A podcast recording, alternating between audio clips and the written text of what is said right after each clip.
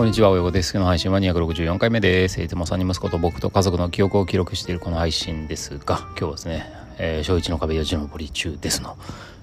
話なんですけども、ちょっと小1の壁よじ登り中では済まされないレベルに今なってきていて、まあ、えー、自己反省も含めてですね、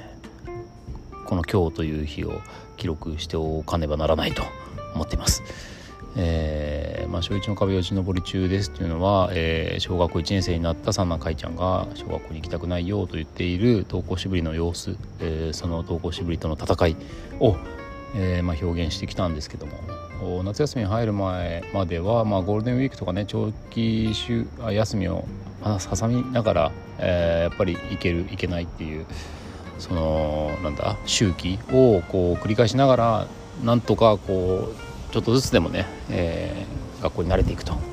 いうことが、まあ、できていたあと錯覚していたのかもしれないけど、まあ、できていたように見えた、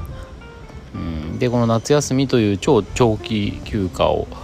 挟んでですね、えー、症状が一気に噴出したと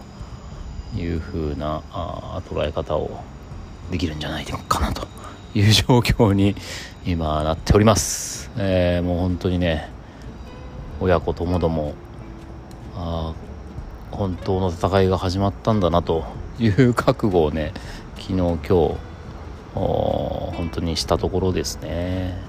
昨日は僕はちょっと夜勤明けっていう、まあ、ちょっと特殊な働き方をしているので夜勤明けっていうのがあって、まあ、午前何時ぐらいかな、まあ、早ければ午前11時とかに帰れるんですけど小学校はもっと早いですよね。8時台に。もう行くので。で妻がそれはね月曜日週明けの月曜日って言ったらね結構きついはきついんですよね。うん。でまあそこが妻一人でね、えー、学校に、まあ、付き添い登校するっていう、ことをねしようとしたところなんですけどももう大泣きに次ぐ大泣きというかね。うん。本当に、えー、感情が大爆発してですね三男の。三男ですよ。妻じゃないですよ。三男がね。でもう行けないってなって、えー、お休みをしましたと。で僕は夜勤明けなのでまあだいぶそのね前日の日曜日もねもうきつかったのは昼間からずっと炎天下の中あの他人の子供のねスポーツのコーチをするっていうこれまあ不思議な状況がまた生まれてるんですけどまあそんなことをやってからの夜勤からのみたいな感じだったんでもうヘロヘロだったんですけどまあ、なんとか三男会長を受け取ってですね、えー、まあ楽しく。一緒にいる時はね楽しいんですよね。ほんとめちゃくちゃ楽しい。僕も別に楽しいしかいちゃんもすごい楽しんでいるので、えー、まあ、一緒にねちょっとまあ家にずっといるのはちょっとあのあまり良くないなというの直感的なものがあったので、えー、まあ、ちょっとお出かけしたりしてね体を動かせる場所に行ったりして過ごしてたんですけど夜もね楽しく過ごして。で火曜日の朝今日の朝ですよ。やっぱりダメもう。凄まじいやっぱりダメだった。凄まじい拒否。これはねあのー、まあここまでの、まあ、特に夏休み明けの数日間の僕の配信をですね、まあ、ちょっとあんまりで、ね、回数は少ないんだけど聞いていただければなんとなく察すると思うんですがちょっと我慢させすぎていた。うん。いやこれはねその最初の朝学校行く時に親と離れるのがちょっと不安で寂しいっていうことぐらいで、えー、学校行っちゃえばまあなんやかんや友達もいるしあの優しく声かけてくれる子もいるし、え、先生も別にそんな強烈に、なんか理不尽系で怖い先生とかじゃないし、うん、で帰ってきたら帰ってきたで「ああ今日は疲れた」とか言って元気そうにしているからうんまあ最初だけね最初の別れるその瞬間だけなんだなみたいな感じでねちょっと甘く見てたことをね今反省してますけどやっぱやっぱきつかったんだなと、うん、彼なりに相当我慢してたんだなっていうのがこの夏休み明けの3週間目かな？に入って、まあ、大爆発したっていう状況ですよね。それはねあのもう受け入れざるを得ないのでまあ逆にちゃんとそういうサインを出してくれて、えー、よかったなと思っているところですけどね今は、うん、まあただ、えー、じゃあね、えー、昨日みたいに休むかというとこれ世の中どうなってるんだろう。その不登校がねあのこれまで過去最多っていうふうに言われてますけどどういう仕組みで不登校に慣れているのかちょっとわからないんですけどうちは共働きなので、えー、まあ、リモートワークとかそういう仕組みが、まあ、ないわけじゃないけど、まあ、リモートワークではできない仕事がいっぱいある、ね、あの仕事だったりもするので休めないんですよ。そんなあの何て言うんだろうな。まあ、まだでもそれでも柔軟な働き方を許容してもらえる会社だとは思うのですがあまあ不登校になったのでちょっとしばらく自宅にいますとかできないので共働きだったらできなくないって感じがね、まあ、改めて、えー、今日気が付いてるんですけど、まあ、今日はとにかくすぐ会社に電話してあちょっと今日午前中行けませんと。でたまたまあ今日は午前中はその場にいなくてもいい。ものだったので、えー、まあ要は、えーと、夜の方に仕事をずらしてね午後から夜朝から夕方じゃなくて午後から夜って形に仕事をずらしていきますっていう感じにしてで僕はね、えー、付き添い投稿をした上でもう付き添い投稿するのも結構大変だったんですけど嫌だ嫌だって言っ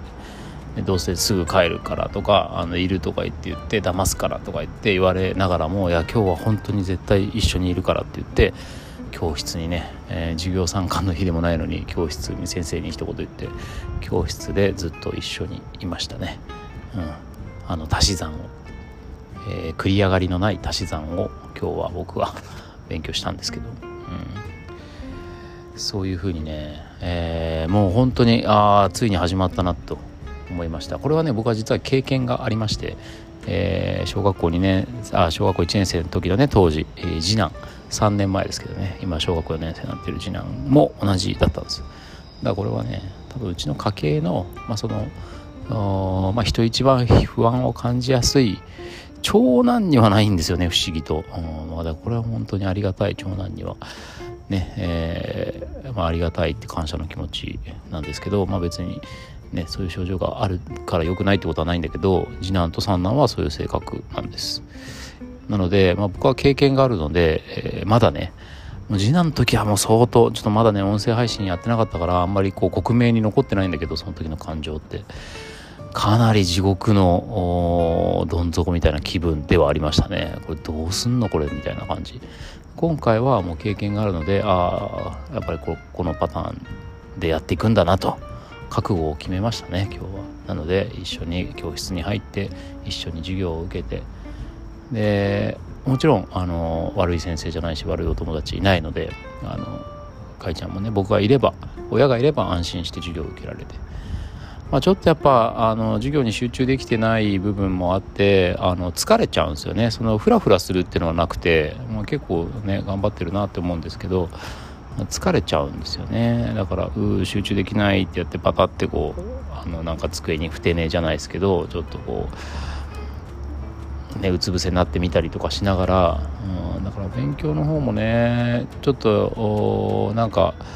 学校の勉強についていけてないわけじゃないんだけど少しフォローしてあげる必要があるななんていうのも思ってますけどね。まあ多分根本的には親と離れられないっていうことが原因なんだろうけど、まあ、やっぱそういう集中できない学校の授業に集中しきれない疲れちゃうっていうのもまあやっぱり彼の中のねその学校に行けない理由の一つこういうのはね、あの原因はやっぱり複合的なので、うん、そういうのももう知ってますよいろいろやってますから、うん、いろんなね、えー、まあ、社会活動に参加する中でそういうことを覚えてきて、うん、だからもう全然受け入れられるので、うんまあ、そこはちゃんと受け入れて理解してもうこれからはね、えー、覚悟を決めて伴走していくしかないということなんです。で、えー、もう絶対大丈夫であると。いうことを信じてね信じきってやるしかないので、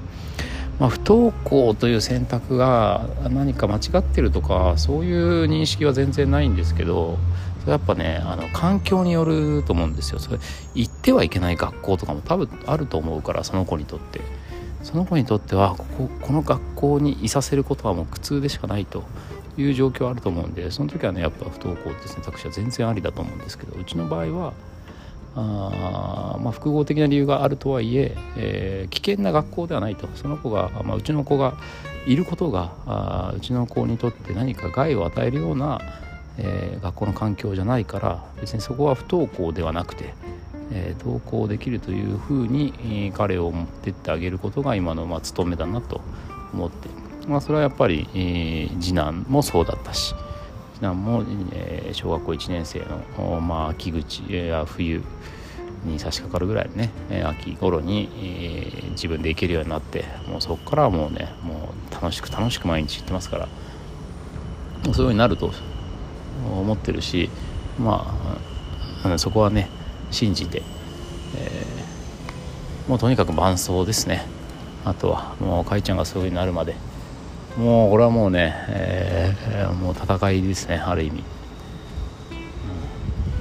自分との戦いだしまあ本当に大事なものは何かというものをね改めてこうね見つめ直させてくれるというこのまあなんだろうね。一緒にやっていこうぜってことなんですよ。まあまあただな、えー、山もなく谷もなくねのほほんと生きていくよりは気づき多いのねえスペシャルな時間をいただいているという覚悟でやっていきたいと思ってますので、え、今日からまた 配信の内容が重く暗くなっていくとは思いますけど、まあ、まあ、僕の中にはそんなにこう悲観はしてなくてまあ大丈夫なんであると。ただきついと。大丈夫なのは分かってるけどきついよねと。